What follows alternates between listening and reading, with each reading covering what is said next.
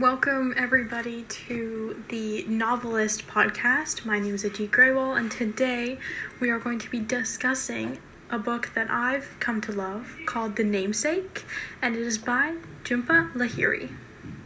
Now, to start this off, as a little warning, this podcast episode will be a little bit opinionated because I feel like this book should be taught in classes and in the school so I'm just giving my opinion on it, and it is solely my opinion. It's up to you to make your own decisions, but that is where I'm at. To give a little bit of a backstory, The Namesake was a book written in 2003, and it really gets into and discusses the journey of two people moving from India to America.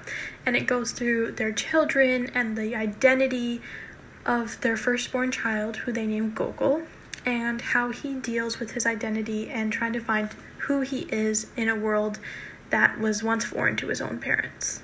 Now, the first question I want to talk about is why should students read the book? What makes it great? And why should it be taught? Now, I think the book should be taught in class because it discusses how hard the move can be for immigrants coming to a country that does not speak their first language. It also touches on the relationship between parents and children, dealing with your name and identity, missing your community slash feeling nostalgic, etc.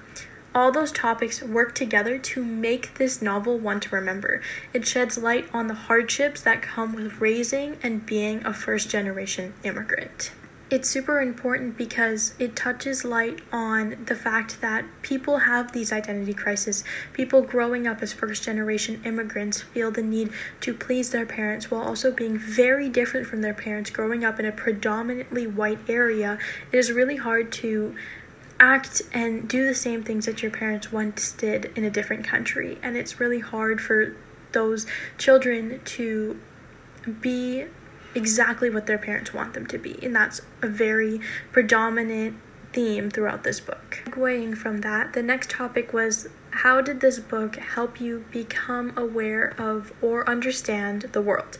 So I was already somewhat aware of the struggles around immigration and the difficulties surrounding it, but this book helped me understand more of what my grandparents and parents must have gone through. It also helped me understand that my parents slash grandparents mean super well when they push my, my cousins, siblings, and I to learn Punjabi and understand our history better. The next question I'm going to speak on is how did this book help you think about your own values and what's important to you? Now, this book really opened my eyes to understand and accept what I value and what's important to me. For example, it's important to me that I remember my history and the history of Sikhs because it helps me understand how I got to where I am today.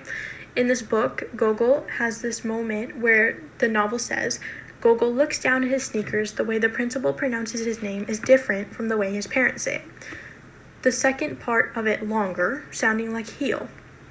Now, this quote really reminded me of how important it is that I know the history behind my name and understand how the meaning resonates with me.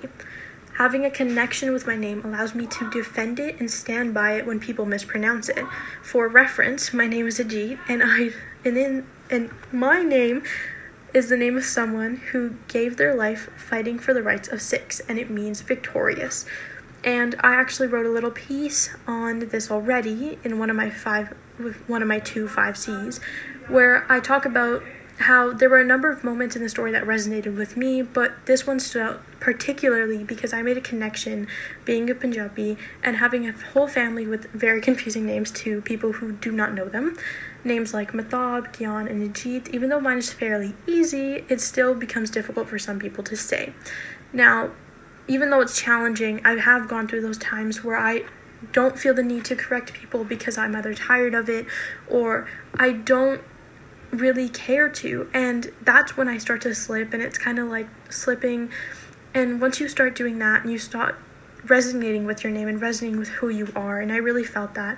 And this also reminded me of the comedic skit Key and Peele. It's called Substitute Teacher, done by Comedy Central New York. And the skit went viral because it was demonstrating how annoying it is to have your name mispronounced and said wrong no matter how many times people are corrected. And the skit really went viral because so many people resonated with the fact that people just need to start listening and mispronouncing a name could be more than just mispronouncing a name. A name is something you were given at birth. It is something that you will carry for the rest of your life. And it is super important that you are able to resonate with your name in one shape or form. I feel like that for me was super important growing up. From that, the next question was How can this book help you take your learning into the real world? Now, this book really opened my eyes to immigrants in a different way because it enlightened me on a different type of struggle, and that struggle being alone at the time of raising a child, especially in the quote where Ashima is thinking, and I start the quote, but she is terrified to raise a child in a country where she is related to no one, where she knows so little, where life seems so tentative and spare. In my family, I've always had an army of aunts and uncles raise me and care for me along with my parents, just like you usually do in India. I did not really grasp how hard it could be to raise a child on your own while your spouse is out making money or studying and trying to make a living. It can be really difficult, and I think the book portrayed that perfectly because now that I think about it, I think about my grandparents when they first moved, having to try to meet people who were the same as them and having to build a life in a country they've never stepped foot in before. Now, to sort of wrap up my thoughts, the last question was How did this book challenge ignorance or intolerance? Now, particularly for myself, I do not feel like I was ignorant to the topics spoken on the novel. However, I do feel like the novel has provided me with more knowledge on these hard to, to discuss topics. The novel went through the struggle of missing home, raising a child in a foreign country, discovering your true identity, the relationship between children and parents, dealing with trauma, etc. It truly touched upon these topics with the right amount of care and approached them with great ease.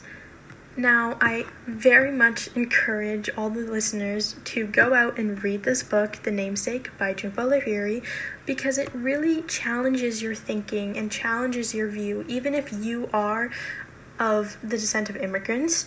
It is super important to challenge your thinking and to understand and to be reminded that your identity is something that you should hold close to you and if you have your history and if you are able to understand your history and fully know where you come from, you are very privileged as a person because there are people like Gogol who struggle with their identity to the point where they are changing their name because they resonate more with something that wasn't given to them at birth. And that is okay because you see that character development between all the characters in the namesake. And I would highly encourage to go watch the movie as well. There was a movie adaptation but yeah, I hope you guys liked this short segment of The Novelist, and I will be back again soon. Thank you for listening, and I hope that these books begin being taught at schools around you.